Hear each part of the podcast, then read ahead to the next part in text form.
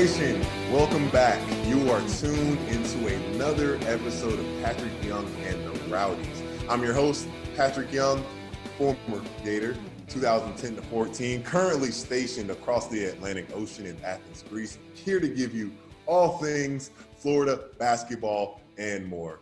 As I say on every show, first, I want to thank you so much from the bottom of my heart for being here with me, the people of the field of 68 Media Network. Thank you so much. If you could please do us a favor as we walk this journey together, baby, all the way across the world by hitting the subscribe button on Apple Podcasts or Spotify, whatever platform. Please share, rate, review, anything. Let us know how we're doing. It is all greatly appreciated.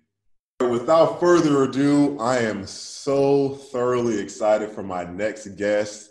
Honestly, I think the last time I, well, we're sitting down, not in the same room, but the last time we sat down uh, together would have been when he recruited me. Well, helped close the deal on my recruitment to come to Florida, but none other than Jeremy Foley, who, whom arrived at the University of Florida in 1976 as an intern at the ticket office. 14 years later, special year in 1992, whoop whoop, he is named the AD of the University of Florida.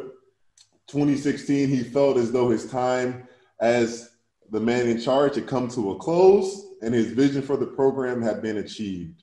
After 27 national titles, being the only Division One AD to win multiple titles in football and basketball, 130 SEC titles, top 10 nationally in all sports ranking every year under him, uh, and 17 of those 24 years finishing in the top five, all sports ranking. That's all sports.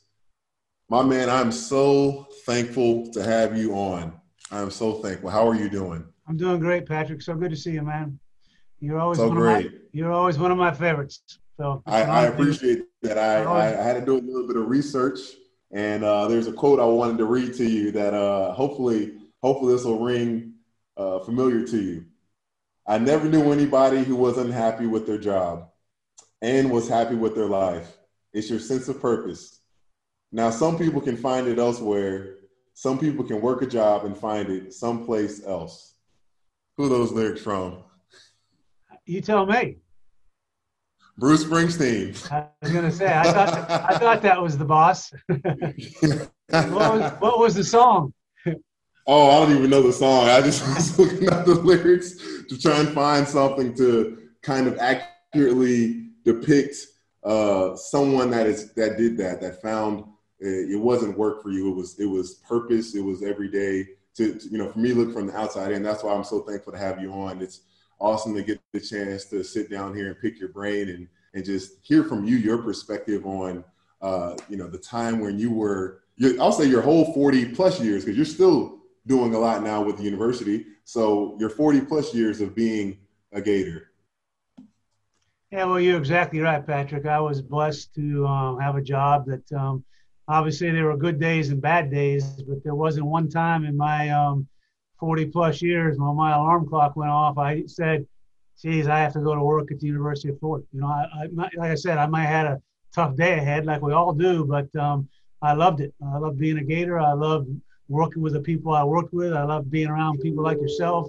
Obviously, some of the coaches that um, that we brought aboard. I mean, for a guy who loves sports, I had a I had a I had a career of a you know a lifetime. I, Yeah, I, you I was I was blessed. yeah, was you blessed. know, I was I was uh, reading up on you a little bit before this, and actually, you said uh, you, we share this. I'm a I'm a red big diehard Red Sox fan. Let's let's not tell uh, Coach Donovan um, that, but you, you know, I saw that you grew up loving the Red Sox, and uh, thought that one day had the dream to being a GM of the of uh, in Fenway.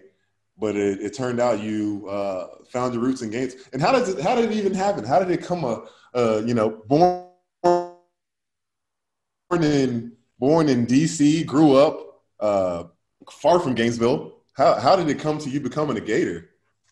You know, I grew up in New Hampshire, and obviously, um, I didn't know anything about Florida, but I went to graduate school at Ohio University to get a master's degree in sports administration. And to, to finish that master's degree, you had to do an internship.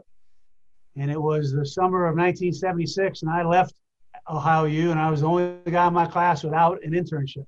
So I went back home to New Hampshire and I, you know, went back to my mom's house and my house and I mowed yards and I was trying to get an internship. I couldn't get one. And then in July of 76, the University of Florida called me and said they needed help in the ticket office. So it was the only opportunity I had. So I got in my car and I drove down to Gainesville, Florida. It was July. It was like 7,000 degrees in Gainesville. Yes. I've never been so hot in my life, but um, they're the only one who gave me an internship. And I got an internship in the ticket office. And then when that internship was over, I got hired to run the ticket office because the guy that was doing it left.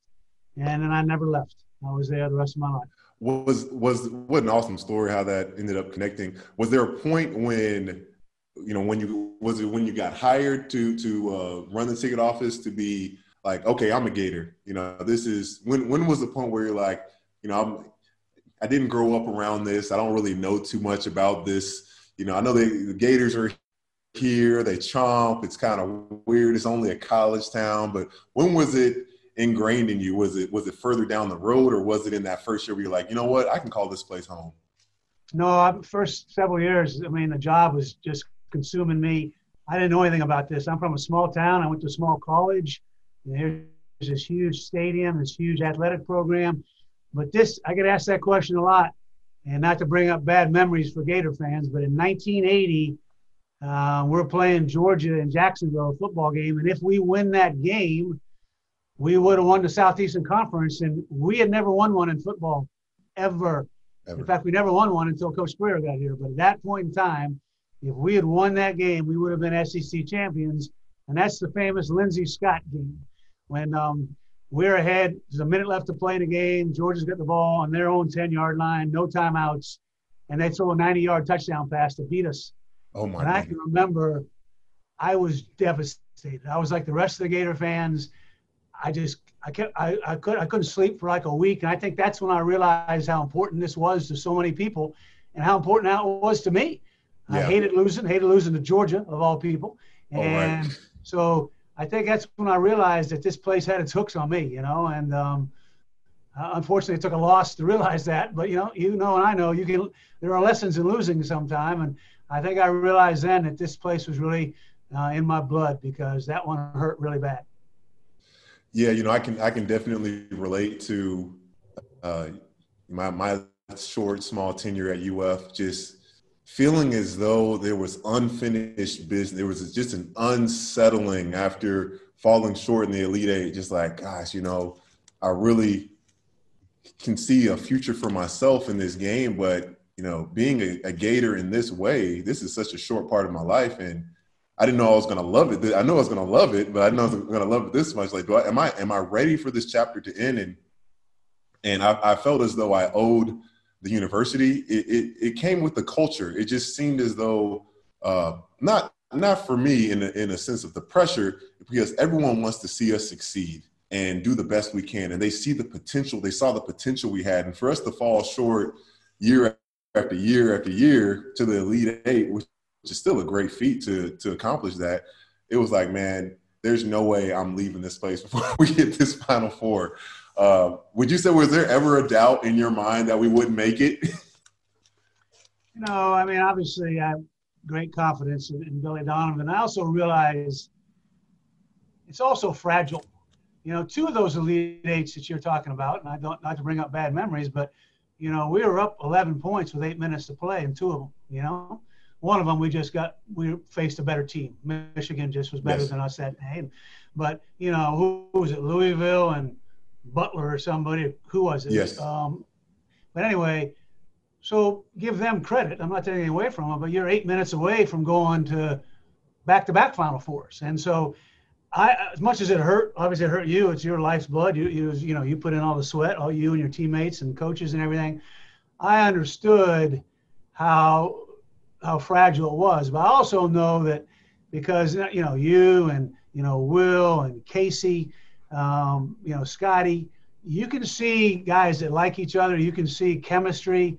So I mean, I, I you know, I certainly couldn't have said you guys going to win 30, what, 33 games in a row, whatever it was, and, and make it to the Final Four. Who, you know, if you could predict that, we'd all live in Las Vegas. But you could tell, right? The fact, the fact that you all came back, um, the fact that you loved the University of Florida the way you did, the, you know, you all could have gone. That's what most people do. That's what selfish people, not selfish, that's what people just, they don't feel about the university the way you guys felt about it. I, I still see you guys on Twitter. I see Will tweeting, you tweeting, even now about Gators winning in tennis or Gators winning in soccer. You know, the University of Florida was in your blood. And so, you know, winners, you guys were winners, you know. So was I happy for you made the Final Four? Yeah. Could I predict that? No, because it's just so hard to do. I don't think people realize how hard it is to do. And so, right. um, but obviously for you guys, what an incredible end to your career. I know it didn't end quite the way you want it, but you know, you get the Final Four, anything can happen. You can get knocked out in that first game. You can yeah. win the last game. You can lose the last game. We've done it all at Florida, but just being there is pretty special, and I know you'll never forget it. Yeah, it was. It was almost. It was so surreal to finally make it there, and uh, I was just so so thankful for Coach Donovan how he just instilled in us to not worry about the future, to not worry about the past, it, be in the moment. It, it literally in. Uh, the highlights of the 06 and 07, like the videos that they always play of them winning the championships. He's been saying this, the whole thing probably his whole life to, to stay in the moment. And we never got caught up in, uh, oh my gosh, we have a chance to win, to be undefeated in the SEC, or we have a chance to do that. We were just focused on building a brick, putting the proper way, doing simple good, the simple thing of putting a brick down today and then putting a brick down tomorrow and then the brick down again. And before you know it, we we won. We we didn't lose a game for like 105 days. I remember. you know what? That, has got to be you know, a record. Of, you, know, you know what else you guys had? And I, am not just saying it because I'm talking to you. It's the same thing the 04 group had.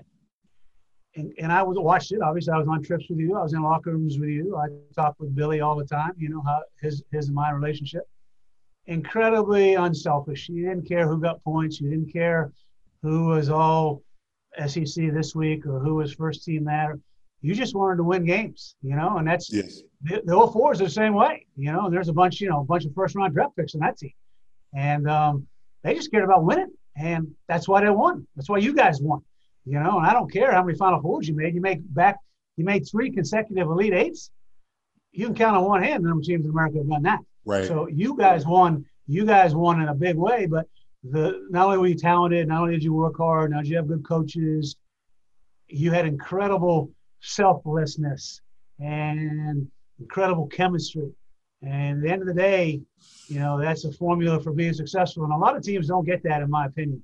You know, if you ha- if you're selfish, it's hard to be great. That's just it the truth. It's the truth. And you guys were the epitome of unselfishness. That's why you won. That's why you won. You, you, you make me uh, just jump into another question for, from from uh, your response there. Um, you know, in your tenure as AD, can you name some of your favorite? You know, that doesn't necessarily have to be a team that uh, won a championship because obviously we didn't win a national championship. But were there some some groups that stood out to you in, or maybe individuals? Because obviously we have to look account for individual sports as well of athletes or teams in certain years that just really stood out to you for some specific reason. Well, obviously the 04s did for obvious reasons, but here, here, here's the thing: when we hired Coach Donovan, you know, way back when, when that time period was going on, people, everybody across the country was saying it's a bad basketball job. Nobody will want that job. Florida doesn't care about basketball. All they care about is football. You know, and I, I took that stuff personally, right? You know, and I, and that's one reason. That's one thing I sold to Billy. I said, because even Rick Pitino told him not to take our job. Really? Okay. Hell yeah. Said it was not a good job.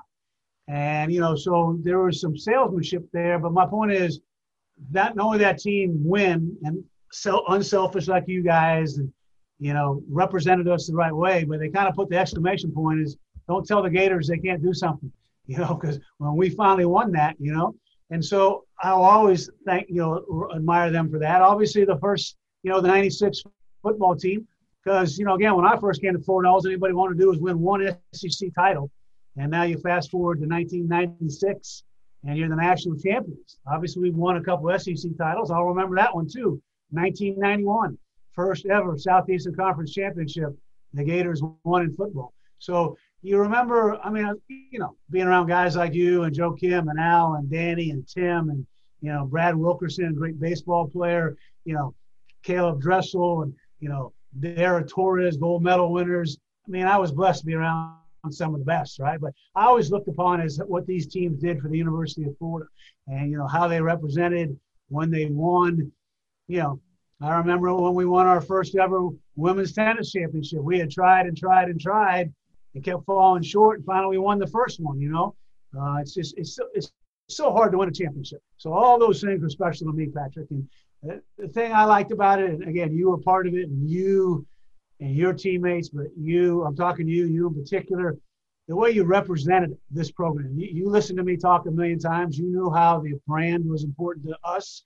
It was important to the president. It was important to the university to, to win with class, lose with class, you know, act the right way on national TV, act the right way at the podium. And we had so many people to do that. You know, we weren't a perfect program. You know that. We had people every once in a while. You had to, you know, kind of manage them. But, you know, at the end of the day, I always thought that, you know, we won the right way. And that was always important to me. And that's what I remember as much as anything else. You know, one thing that I, I just truly loved about being a part of our program as well is that you never were in the, you know, the bad publicity was barely there at all, if there was any. You know, the program, our program was run run so cleanly. Um, you know, as, as, far as getting in violations of this and that. Of course, there's small things because nobody can be perfect. Because we know that NCAA has a lot of rules for things that uh, you might not even know you're breaking sometimes. But when it came to larger things that would account for sanctions and um, you know, was it, it was is it difficult because there's so many things to stay on top of that, or or how how you know I don't even know where the question is specifically, but uh, I'm sure you you can bounce off of that. yeah, well, when I when I first came to Florida, I go back to what I said earlier several times now. Is all we wanted to do was win one SEC championship in football. And you know, back then I'm in the ticket office and business office. I'm just doing my job. I'm kind of you know, you know, I had a good position, but I certainly wasn't running it. And, and in 1984, and I was 1984, you know, I'm 32 years old we won our first we won an SEC championship in football, and three months later it was taken away from us because we had violated NCAA rules. And I remember when we won that game that day, we won. Gator fans will remember, older ones will remember, like me, old like me. we um, beat Kentucky at Kentucky. We came back home. There were sixty thousand people waiting for us in the stadium. Wow. You know, motorcycle escorts in from the airport. And it was an incredible feeling for the Gator Nation.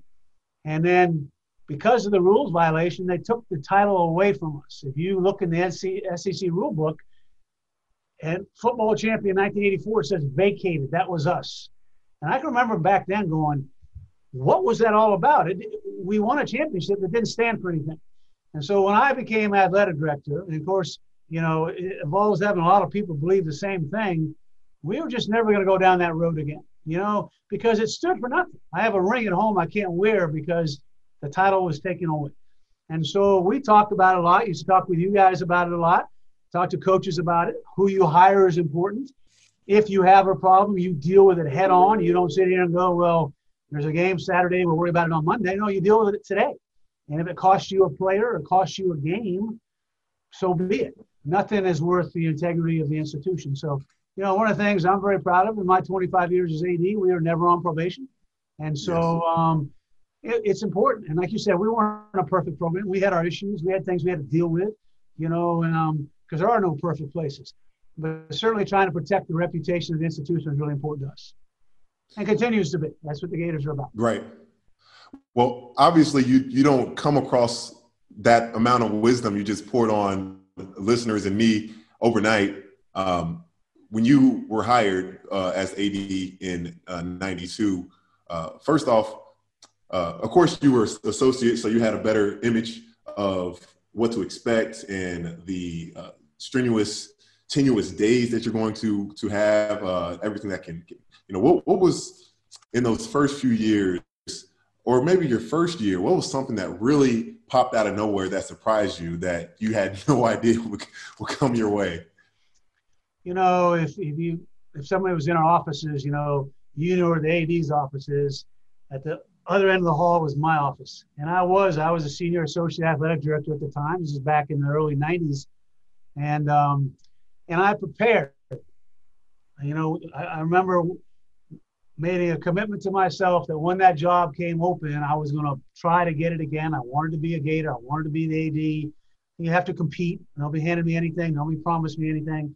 But you know, I spent a lot of time preparing, and and so now when I get the job, you know, I've been doing this for 16 years. I've been preparing. You know, I was a number two guy. I watched the previous AD. You know, now I move into this new office, the AD's office, and this is what you prepared your whole life for it and what you don't realize is when now the buck stops at your desk, the final decisions are with you. The responsibility is with you. Before I was just advising, I would recommend, and you know, whatever happened, somebody else was responsible for that. Now I was. It's just not that it was overwhelming. It's just a different feeling. You know, you, you know, a lot of sleepless nights. You got to make decisions. Right. You got to hire coaches, fire coaches, discipline, make this decision you know, if the NCAA gets involved, it's now, you know, you're responsible. The level of responsibility when you're in the chair, anybody gets turned up a notch, right? So there are a lot of people preparing to be in that chair, you know, and when they get in the chair, they're ready to do it. It's just the thing that they will find it's totally different is now, as I said, the buck stops with you. It is it is your your responsibility to run the place, and it takes a little while to get used to that. You know, instead of you know, you're kind of looking around, you know, now you can't look around. Right. You, know? you gotta look at you gotta look at yourself because it's, it's your it's your show now, so to speak. And um, it took a while to get used to that. It took a while to get used right. to it. Well, I guess to break it down for uh, some listeners that that wouldn't necessarily know what an AD does, uh, break down, you know, your uh, what a typical day or a typical week would look like for you. So you know, those of us that might never be an AD, you know, maybe that's an ambition for me one day. You tell me how appealing it is, I'll, you know, I'll reconsider. Uh, but tell me what what is the the daily, weekly life for you was like? You know, I get asked that question a lot, and it's the thing I liked about my job was, you know, obviously there's some routines. I'll talk about that, but no two days were ever alike. Right. So that's why 40 years went so fast. 25 years went so fast, you know, and so I mean, obviously, you have a responsibility for the total program. You don't run a program of this size by yourself. I was uh, incredibly blessed to have a, a wonderful staff who, um, you know, to say they uplifted me and supported me is an understatement. Um, they were my they were my crutch. They were incredibly talented. You know, Chip Howard, Mike Hill, Steve McLean, Lynda Tealer, Greg McGarity. You know, you know those guys. You know those. my guy you know, and so couldn't have survived without them. But you know, you're running a program in our budget at that time, 130, 140 million dollars. You know, you got 500 student athletes, you got 21 sports. You know, in charge of all the coaches, obviously hiring coaches. Um, you know, a um, you know, making sure our athletes did the right thing, making sure obviously our student athletes got educated. Right. End of the day, that's what we're here for. You know, putting in place our academic center, our student life. You know, obviously you took advantage of all that you know, making sure the boosters are doing the right thing, making sure that our our our, our budget is balanced. So I mean, certainly you have a ton of meetings. Obviously, you're going to games. You know, but it's also you could all you can wake up in the morning and go into work and you get a phone call. One of your athletes had a problem the night before, and you spent the whole you spend the whole week dealing with that. You right. You're not planning that. That's not on your calendar. You know, you got to deal with um, alumni. You got to deal with board of trustees. You got to deal with uh, conference commissioners. So it's a multifaceted job, but it, it, made, it made life interesting. Uh, I wouldn't trade my career. I wouldn't even trade my career to be GM of the of the Red Sox. You know, I might trade my career to, to play with Bruce Springsteen, but the problem is I don't play any instruments yet. You know, so um, but you know, I had a, like I said, I had a dream career, but it's it's it, it's a it's a big puzzle. It's a big jigsaw puzzle, and you better be paying attention to the pieces every single day. So, for a person that has to balance so many responsibilities. Uh, what are some key components in the characteristics of somebody being a good AD? You know, of course, you're not going to say you're perfect. You know, there's some, but what are some some foundational things that someone that's going to be in your shoes needs to have? Well, no particular order, but um, obviously you have to have the ability to surround yourself with good people. You better be able to hire good people. You better have good coaches. Uh, hiring people is not a perfect formula. You know, I hired, I was involved in hiring some really good coaches, and I also I hired some coaches that didn't work out. It's not perfect. Um, end of the day, you're only going to be as good as the people you surround yourself with. Um, and so you got to have that ability. You got to have the ability to analyze that. And here's another thing is, and I had none of this. And I, I see what's being taught in graduate school here because I do some teaching over in the graduate school. I go back to Ohio University to teach every once in a while. I see what they're teaching there. I had to learn on the job, so to speak. If you're going to be in a leadership role, you better study leadership. Right. You better study about making decisions. You better study about holding people accountable. You better study about holding, you know, developing core values. You better study about, you know, representing, making decisions, you know, accepting responsibility. Um, you know, people ask, you know, there's an old saying out there: Are leaders made or are they born? You, you know, that's you see, you hear that all the time. I used to think they were born, and as I, I look at my leadership journey, I think you have to have something inside you that makes you want to do it, to allow you to, you know, to, to take on responsibility. But there's no question, in my opinion, leaders are are made. You have to learn it. You have to watch. You have to study. Um, because again, to take an organization of 500 athletes and 400 staff and take them from point A to point B, and not by myself. I want to reiterate, reiterate that again. But you have to set a vision for an organization, and you have to, you know, everybody's going to march in the same direction. It, that's called leadership. And, and, you know, I was far from perfect at that, trust me. But so you have to have that ability. I think obviously you got to have some internal core values. You got to have honesty. You got to have integrity. You've got to be tough, you know. And I, you know, isn't everybody tough? You know, I, early on in my career, I made when I was an AD, I made some decisions and got just crucified by the media or by the fan base. Right. I was not ready for it. I, mean, I was not ready for it at all. I didn't like it. Kind of folded like a little tent, you know. And I'm sure as an athlete, you've been through days. I'm really tough, and then one day Preston Green crushed you, or you lost a game, or you weren't playing as well as you thought you did, or people thought you should, and people are on you, and you know you can either wilt or you can step up and you know get after it, right? And my initial reaction was I wilted, and then finally one day I said, "Whoa, you want to be in the chair, dude? You're gonna have to suck it up because um, that's part of it. That's part of it. Criticism is part of it. So you got to develop a thick skin. You got to have some broad shoulders. And again, I guarantee you, as an athlete, you've been through that more than once in your life. Man, you you you literally just answered my next question. I was going to ask you, you know, which of these traits did you have to continue to to work on and cultivate? And yes, that toughness is something I had to work learn to cultivate as, as an athlete, especially in this world with social media. Um, I think a lot of times now that social media has come so prevalent in our lives, people want we want to control. We want to control the image and what people say. But we have to realize we we weren't made for everybody to like us in the first place if if me being my true self and I can express that in a way that um, you know for the most part is logical and I'm not doing something crazy to hurt another person in a way or extremely offensive, you know, there's no one's gonna like everything you do. Uh, but as long as you can trust, you can have, like you said, have the right people around you. Um, because no matter what, you make a bad decision. Guess what? You're the A, the AD. You're basketball. You got to show up the next day. Exactly right. if you made a mistake, fix it. You know, that's the thing about it's called accountability.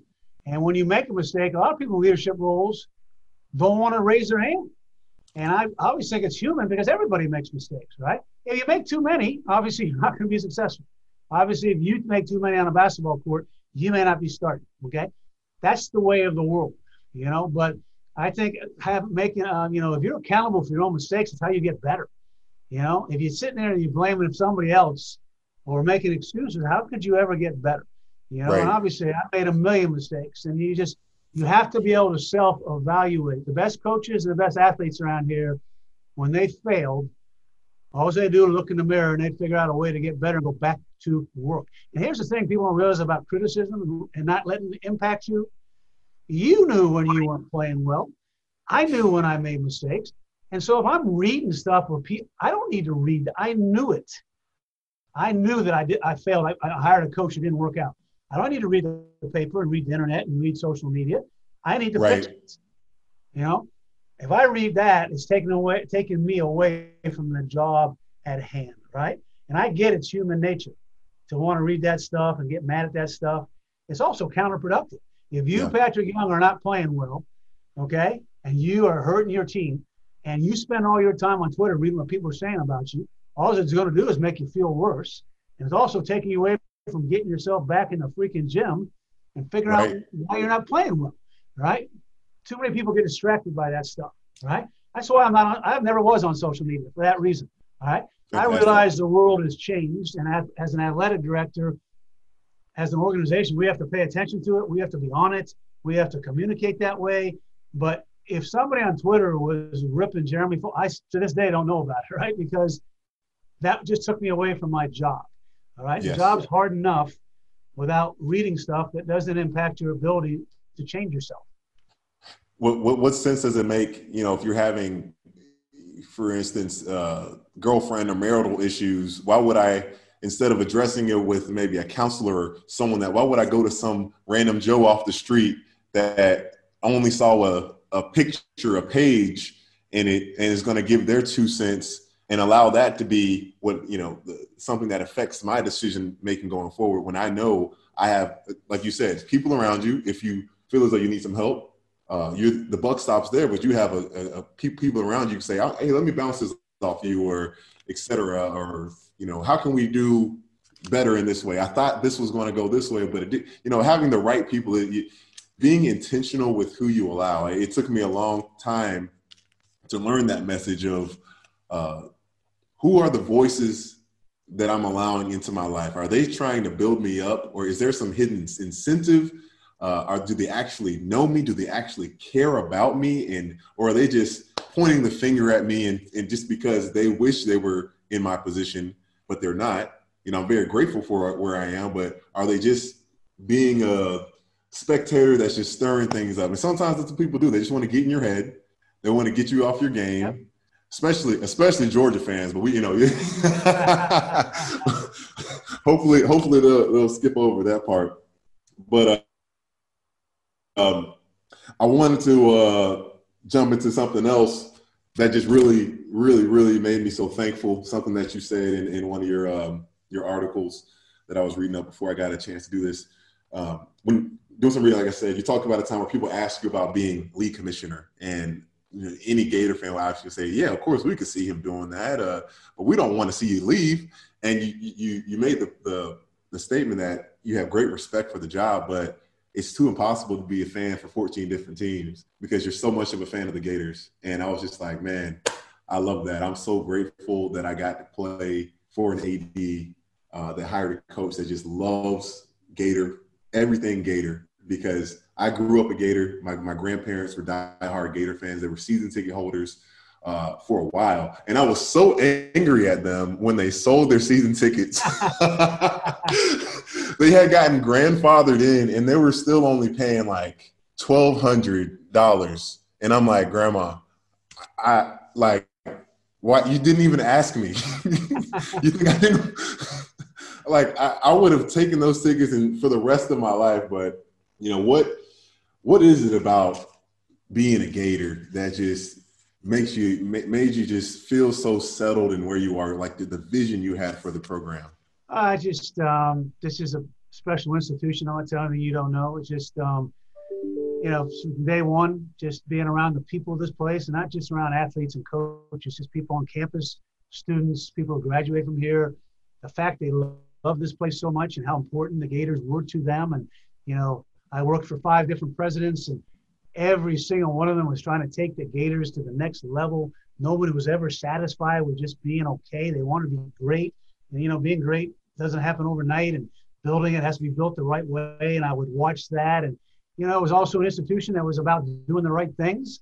Um, it's just, and then obviously incredible passion by our fan base. I mean, I mean, I watched it. I mean, the tickets they bought, the number of people came to our games, how important it was, and you know, passion cuts both ways. When you're not winning, you hear about it, but right. that's okay. It's important to them, and if it's important to them, it needs to be important to us. And I just like being part of that. And obviously, we were part of so many special things here. You know, Final Fours and football playoffs, and you know, Omaha baseball, Oklahoma City softball, tennis, golf, swimming. I mean, you right, you know, track. You go right down the list. And volleyball, soccer, national. You know, just part of something special. So I just it was an incredible vibe around here. way back when, you know, they don't obviously it's changed and certainly COVID's changed it, but homecoming around here and Gator Growl, you see the spirit on campus. And Gator Growl was produced by students. And I mean, just incredible. And it's just so it gets it gets in your blood. You know, obviously I wasn't didn't go to school here, but you cut me open now, you know what I'm bleeding, and uh, right, it gets in your blood. And um, uh, you know, obviously to be part of this place and to be a Gator. I mean, obviously I'll be a Gator for the rest of my life. Right. Just, you know, just incredible blessing, as I said early on. Well, I, I can't tell you. Um, I, I, was on Twitter before our our show here and asked the fans, you know, last second request if anyone wants to ask something specific for for Jeremy Foley, and uh, everyone was just wanting to tell you how thankful they are for everything that you did for the university. Uh, I'm sure you've that's been expressed to you in a multitude of ways, but I think it's always great to tell someone thank you for living in purpose and uh, for a common goal. Uh, especially my man Jerome Millman, yeah, uh, yeah. Super Gator. He he he uh, he wanted to tell guy. you thank you for everything. Yeah. That's my guy. Talk about a talk about someone that inspires me just to just to keep going. That I that I made the right decision to, to, be a Gator every day. You know, he always takes time to come visit me here in my office. You know, and um, just incredible spirit. Always, it's amazing the attitude he has in the game of life. And uh, like you say, he inspires me every time he visits me. Um, I walk out. You know, he walks out and makes me want to be a better person. Right. He you know? he was one of the first people that I was like, I'm giving him a jersey. You know, I, I, don't I don't know him. I didn't know him before I became a Gator, but just his his his passion for life, his faith, um, the way he interacts with people, his consistency. Uh, it just makes I'm like this guy is special to me, and I'm thankful for him, and I want to do something for him. I got I got a chance to go to his house. His house is decked out in Gator stuff. It's pretty awesome. He keeps inviting me. We haven't made that work yet, but I want to see. His oh house. man, I want to see his house. If you get if you get a chance, you you you will love it. So uh, let's do a little bit of a transition here. Um, in order to win and to win at the level you have in your tenure, obviously there is a huge competitive drive, and you have a huge competitive nature. You don't win by just association or by luck. Um, you know, as an athlete, for me, it, it was very easily to, uh, to become complacent, um, to allow human nature to set in and be like, you know, I made it or I did this and I achieved this, pat myself on the back. Um, as an AD, you had the vision for UF that was rooted in your competitive drive. Was it hard to maintain that drive, you know, after winning this and winning that? And, or, you know, obviously I can see you had the ambition for UF because um, you kept pushing for things financially to get better. Like that, and I got to let you know, I'm a little upset about the Hawkins Center um, because you, t- you did that when I left. the Hawkins Center is awesome yeah. that's you know so much changed after we left. I'm like, come on, we stayed all four years. I didn't get to go on a pre one of these beginning of the season uh, tournaments to Atlantis or Hawaii. Uh, the Hawkins Center the off the chain. Uh, so uh, yeah, how was it difficult to maintain that competitive drive each year? You know, first of all, having grown up in this program, so to speak, professionally, this is, as I told earlier, this is a great place. But this this place has a lot of things going for it. Credible academics, as you know, credible fan base. We live in Florida. You know, recruiting base in Florida is incredible. Um, but because of our boosters and our season ticket holders, credible financial support. You know, so we're not being really good in everything. We're, we're, that's on us. And you know, I didn't get in this business, and none of us here got in this business any more than you did to be mediocre. Right. You know, you want to take, you know, you're not winning everything every year. It doesn't work that way. But you know, something. If you're at the University of Florida, the bar should it should be set pretty high, and we set it pretty high. You know, and obviously in a lot of sports we cleared that bar. And um, but once you clear it, you know, the thing that used to motivate us is falling back, and you know, used to scare me to death. So keeping that edge was something I focused on. I, I hated mediocrity. I mean, I hated the thought of being complacent. I think that happens a lot in sports. Absolutely. And when you get complacent, you know, sometimes you don't even realize you're being complacent until it's too late. And so we talked about it. You know, we liked being successful. We liked you know, people talking about the Gators. We liked winning that all sports trophy in the SEC because it's a tough league. You know, we never talked about it, but we, you know, it became important to our staff and to our athletes. We put those T-shirts in our lockers. We wanted our athletes to take pride in it, you know. And when there was slippage, if there was in a certain sport, it was my job as athletic director to um, hold people accountable to that. Yes. Um, and athletics, as you know, they don't care about the last game. They don't care about what you did the year before. They care about right now. And so you have to keep an edge, especially at a place like Florida, because of all the uh, resources that we have and all the things we have going for us. If you don't work on that, you could fall back. So we worked hard not to get complacent, and I don't. And then eventually, that becomes part of your culture. You know, yes. you know, it becomes part of who you are. And that's kind of that's kind of how we handled it. And it wasn't just me. You have coaches believing in that. He played for Billy Donovan. Right. Billy Donovan, he he didn't like losing at all. You know, he had a fear of failure. So did I. And so, um, if you fear failing, you usually don't get complacent. Speaking of coaches, um, what is your what was your philosophy um, with your your hiring process? Because um, obviously you have a great record of great coaches all across, but you don't get there by every single one being a success. You know what? How did that start for you in '92 and evolve for you throughout 2016 of your hiring process? Well, you know, the first big hire I had as athletic director was Billy Donovan. And it was kind of a planned deal, not necessarily him. And certainly there's no way I had a crystal ball that he was going to do what he did. Okay. But all I know is I just told you nobody nobody thought we could do it in basketball. Everybody thought this was a bad job. I'd been in Florida for 16 years at the time, and we kept hiring kind of the same mold. And they weren't bad people. And obviously, Lon Kruger did a great job for us, took us to a Final Four. But two years later, he was gone. Two years later, we'd won 12 games. And so it's just, you know, to be great in athletics in this country, you have to be good at men's basketball. The NCAA tournament brings you too much notoriety, too much attention, and you have yes. to be in it. And I was sitting there going, we can't be one of 64 teams every year. I mean, just get in it, and then who knows right. what can happen.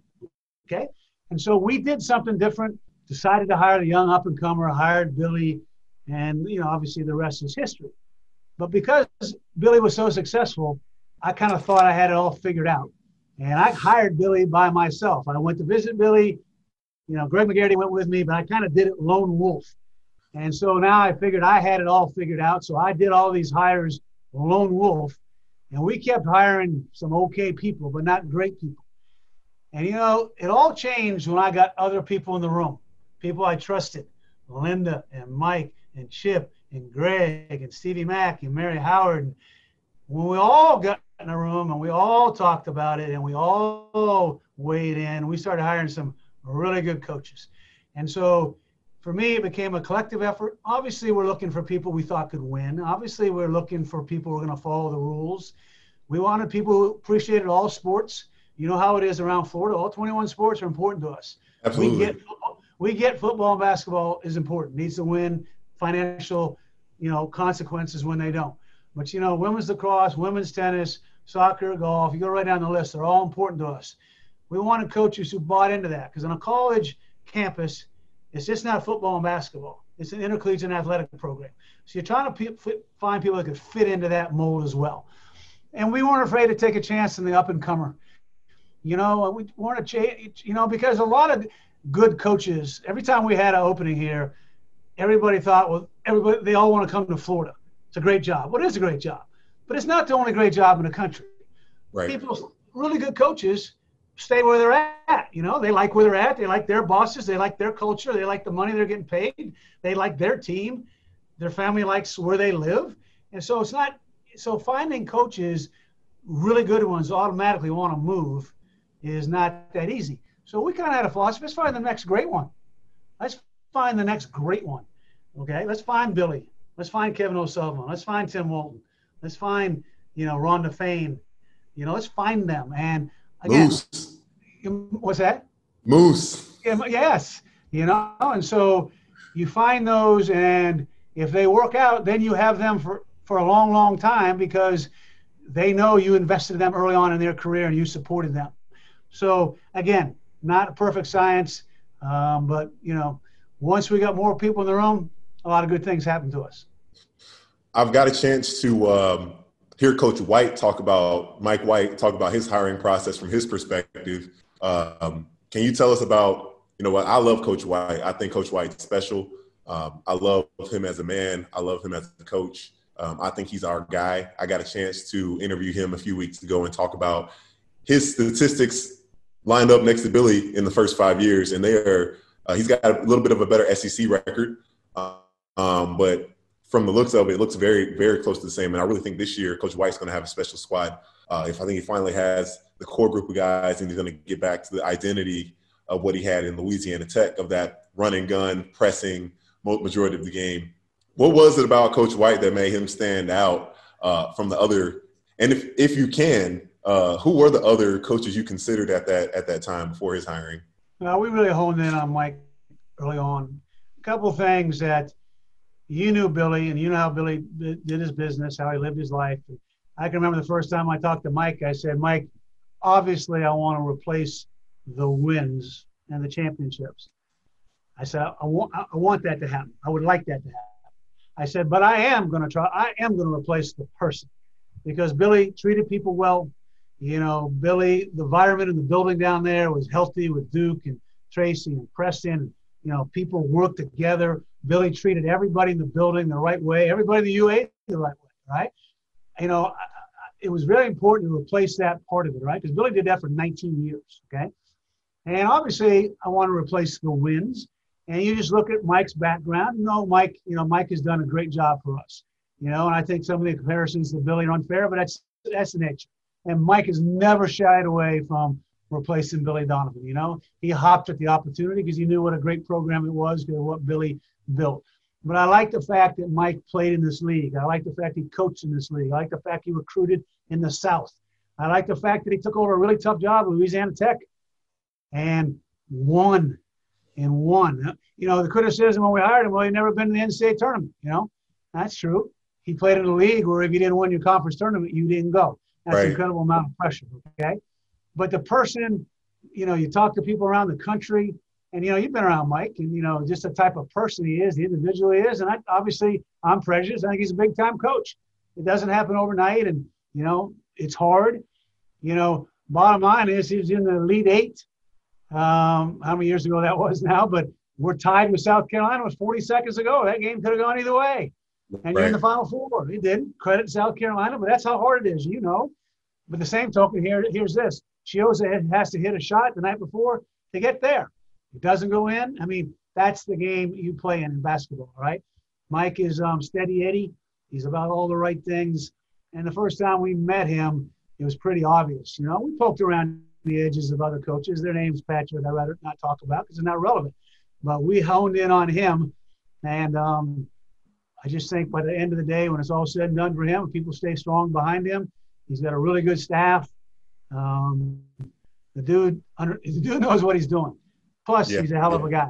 And so um, I just think it was uh, it was a perfect fit for the University of Florida because the people down in that building love him the way they love Billy because the way he treats them. Yeah. And again, that's important. That's very the, the vibe in the building was very important to me.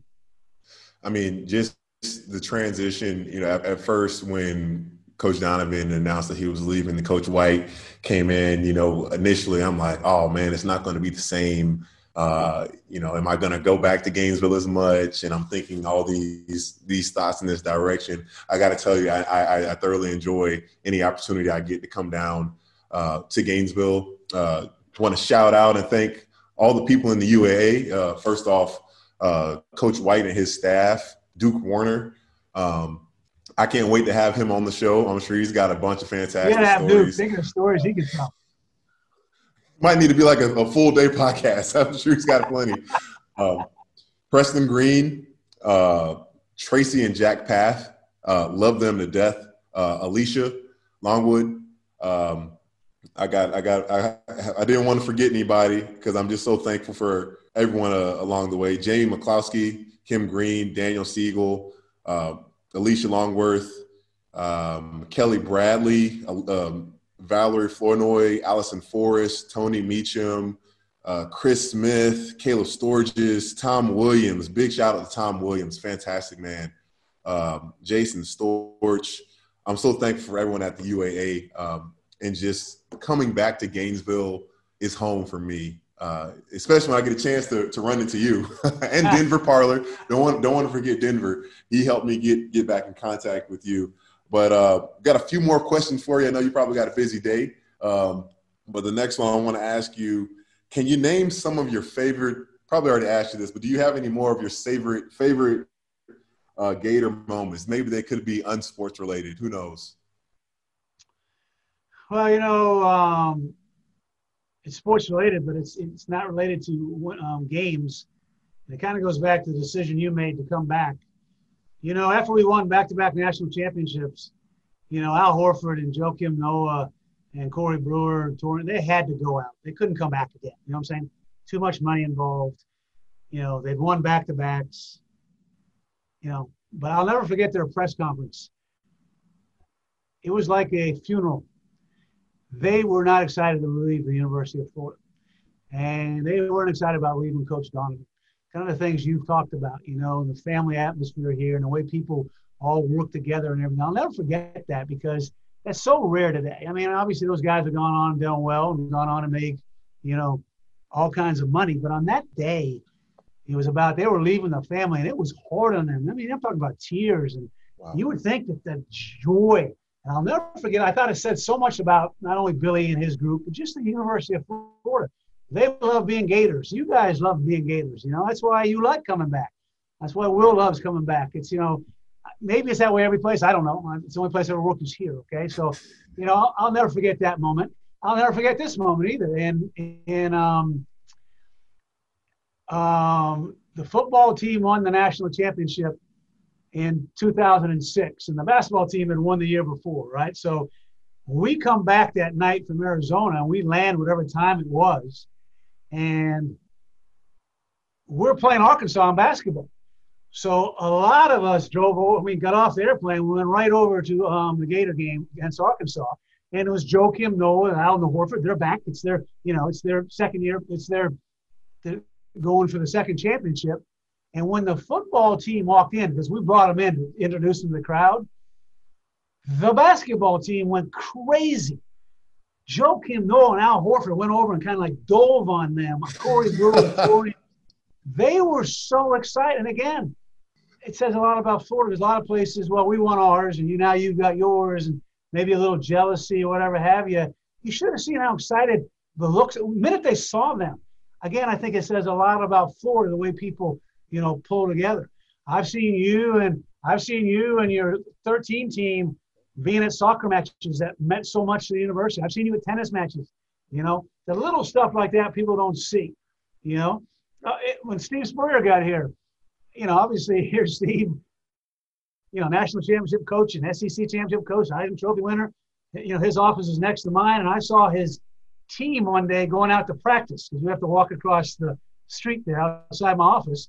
And I saw them all walk out, and like 30 minutes, we had a big game on Saturday. I forget who it was, but I, about 40 minutes later, I saw him walking back, and I, I heard Steve walk up into his office because he was right next to me. And I went, Is everything okay? I said, Why is practice over? He goes, Women's tennis team's playing Georgia today for the SEC title down at tennis. We're all going down to watch, right?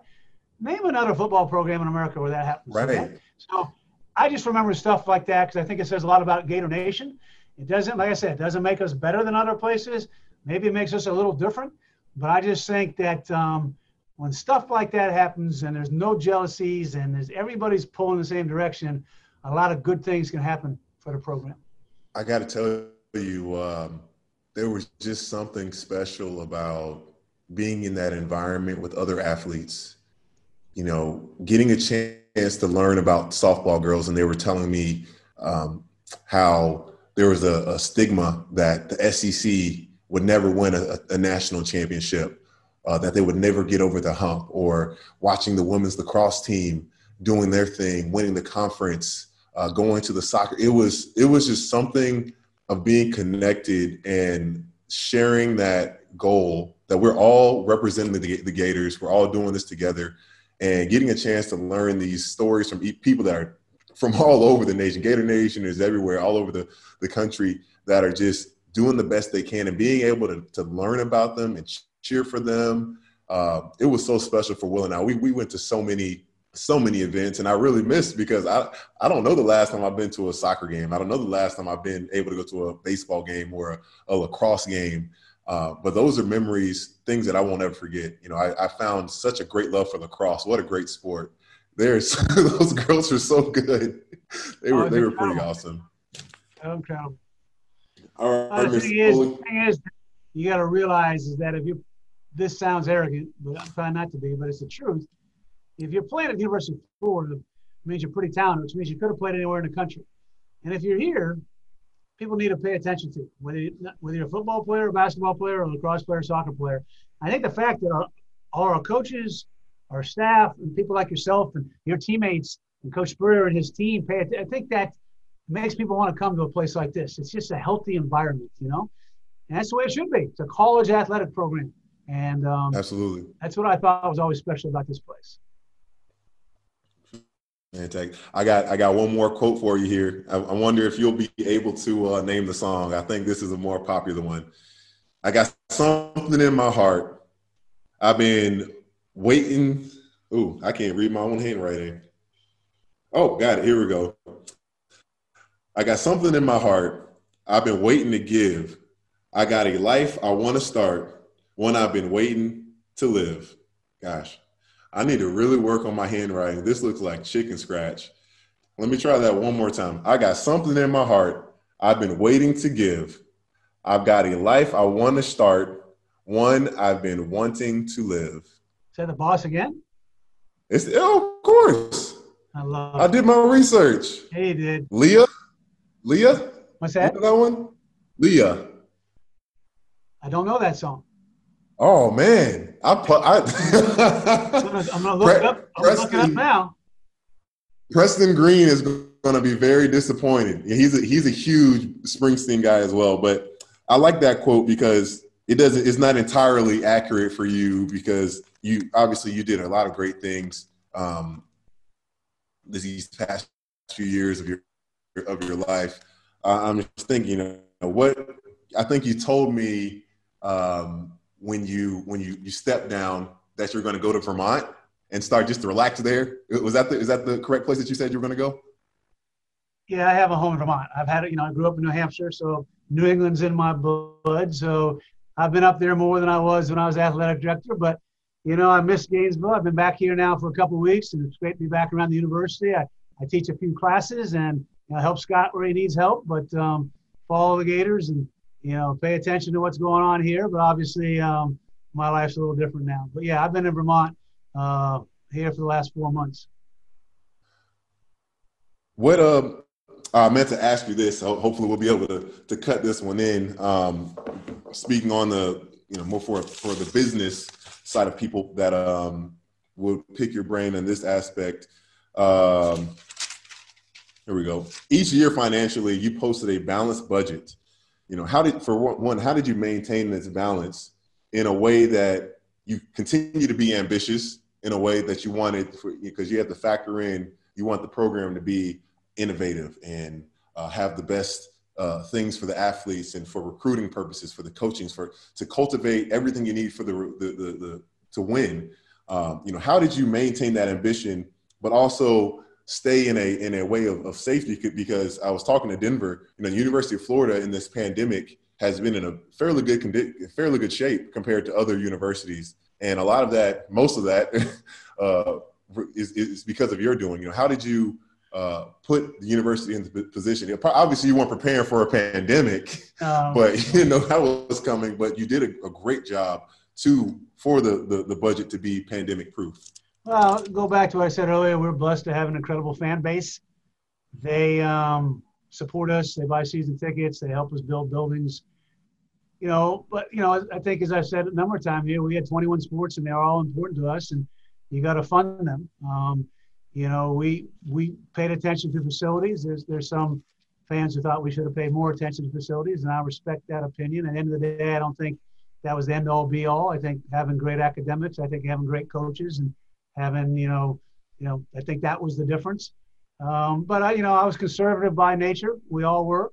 Um, but you can't be all things to all people. Obviously, you got to provide football with the resources because they're generating the resources. And right. Um, but by the same token, when you have a, a Billy Donovan down here, and you have a um, Becky Burleigh or Mike White, or you know, right down the list, Mouse Holloway or Kevin O'Sullivan, you know, you got to you got to pay attention to them too. But you can't pay attention to everybody all at once because the money isn't there. Or you can borrow a bunch of money and go into debt, and if you're in debt, and the comments you just made about during the pandemic, you know, puts you in a difficult position. So, right. you know, I just think being frugal, taking advantage of the of the blessings we had to have an incredible fan base, you know, you know, being intentional in terms of this year we're going to work on this project, you know, the academic center. Next year we're going to work on this project because you can't do it all once. And I never believed in building, you know, the fanciest buildings because at, at the end of the day, you want to win in this business, you better have some really good coaches who have to go get some really good athletes and develop them. Yes, you have to have facilities, and we believe in that, and we have some really nice ones here, and Scott's making them even better. But um, you know, we won by you know, I guess paying attention to our programs and also being frugal. You, you, you know, you, the dollars in this business get harder and harder to come by, and so you have to have to pay attention to them. And like I said, I'm conservative by nature, and that's that's what we did. Man, awesome. Um, I have one one more question and a quick story I wanted to share with you. Uh, my really good buddy, uh, we ended up going to high school together. He uh, posted this question on Twitter: What is the root, or the um, yeah, what's the root for the story of you giving student athletes big red gum uh, at basketball games, at home games? you know, um, what a great question. I think I did it one game just to be friendly. And or, or somebody said, "Hey, Mr. Foley, give me a piece of gum." I turned around and gave him a piece of gum, and we won the game. Well, I'm I'm very superstitious. I'm very superstitious, right? And you know, you know, superstitions. I mean, they may not work every day, but if they're working, you know, more often than not, I'm going to keep it going. So I started doing it uh, every game after that, and you know, when we played in the O'Connell Center, we won more often than not. And so um, it was a right. superstition. Jack Paff had to walk across the floor, or Matt McCall used to walk across the floor. They would give me the gum, and I would turn around and give it to the students. That was a superstition. That's how that started, and I did that for a lot of years in my career, just as a superstition. Eh, are there any any more uh, ones like that, or is that the most uh, most uh, the one you've held on to for the longest? You know, um, you know, a Buckeye. You ever heard of a Buckeye? It's from Ohio. They're supposed to be, if you have a Buckeye, it's supposed to be a good luck piece. And somebody gave me a Buckeye, and the year we won the national championship in basketball the first time, for some reason, I, that Buckeye, I saw it on my counter in my house, and I put it in my pocket before the NCAA tournament started, and we won. And so I carried that Buckeye with me for, I can't, I threw the football, to the next basketball. Uh, you know, and um, before the before the the basketball, the second one we won, I couldn't find it. This true story. I couldn't find it because oh, I had just I had just moved homes, and I'd sold the home I left. I'd moved into my new home, and I went back to my old home because I had cleaners come through because the people who bought it were coming into my house, and I'd lost the Buckeye. I said, "Okay, you lost it in the move." and we're getting ready to play in the NCAA tournament. I'm in the jar. I walked in my garage for the last time, and sitting in the middle of an empty garage is that Buckeye. And I picked that son buck up, and damn it, we don't win the national championship again. That's a true story. That's a true story. That's awesome. I'm taking credit. Awesome. My, my, Buckeye won the national championship. well, they, the, the, the actual Buckeyes were not very happy with the Gators in 2006. We know that one for sure. They weren't happy for us for a couple for a couple years there. Well, I, I want to share with uh with you one last story of how I knew I was supposed to be a Gator. Um, I want to say, like I said earlier, my grandparents were diehard and still are to this day. Fortunate to still have them with us. They were they came to almost every home game, which was another big decision in me coming to, uh, which made it so easy for me to come to Florida because they live in uh, Jacksonville and they love to drive. But they had they have a they're a big RV traveling RV family, and they would always uh, tailgate. And um, I want to say the old Gale Lemerand parking lot. It's it's kind of by where the um, the parking area is now, where where you have to pay for tickets. I, I think it used to be over there. We came. Uh, I think I was 10, 11, 12 years old, and uh, I had come come to Gainesville for a few games before. I love tailgating. I love uh, just being in the RV, and, and everyone had their kids there. It's just a great time. And we were playing against Vandy. Uh, we were behind the south end zone. Then the net wasn't up, and I'm just sitting there. We just scored a touchdown. I'm like, please let me catch. I want to catch this PAT so bad, so badly. And it, it kicked it, went up, deflected, deflected, deflected, landed right in my hands. Football. I was like, I don't know what I've peaked. I was like, I've peaked in life right now. I Lord, you can take me right now. and I, I, I, threw it back, and and that just ingrained in me such a, a deep deep love for the Gators, and I knew it was a, a place I was going to call home. Uh, we're we're and I must just tell you, you know how I feel about you, man. I've always felt this way about you, but we're blessed that you're a Gator because you represent everything we want in the whole program. You know, you you treated people right. You always had a smile. You appreciated what you got here. You appreciated your coaching, but all those people you just read off, you know, those are academic people who, if people don't know them, those are those are marketing people, those are communications people, and you, you know, strength people, trainers. You always you always appreciated what people gave you, and um, I think your teammates were that way too. And I go back to what we talked about earlier in the show. You were selfless. You know, you were not a selfish person, and you know, plus the way you love the University of Florida Gators always been special to all of us, you know. And I remember I saw you, I don't know when, you were at a basketball game in the new arena. I hadn't seen you forever. And, you know, you you could have been nicer to me. I think you gave me a big hug. And, you know, it's just, you know, it is that's the way you are, Patric. So we're blessed you're a Gator, man. I, I, I can't tell you. I'm so, I'm so thankful, especially when I left. When I left UF and, and became professional was where I was like, wow, I was living in uh, the greatest place in the world for for four years, and now everything costs money, and everyone's not as nice. And but uh, I'm so thankful. And the last thing I wanted to tell you is a happy early birthday. I know we're we're pretty close. Today is today is November 17th, but this is going to air a little bit later than that. Your birthday might actually come be uh, on the day this comes out. But I just wanted to wish you that. I'm so thankful for Thank this you. time. Um, this is going to bless a lot of people. It blessed me. I could literally talk to you all day, uh, but I know you have a lot going on today. Uh, we, but anyways, we'll do it, we'll do it again so one day.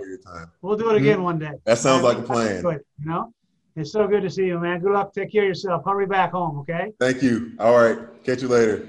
Take care, bud. Good to see you back. Bye bye.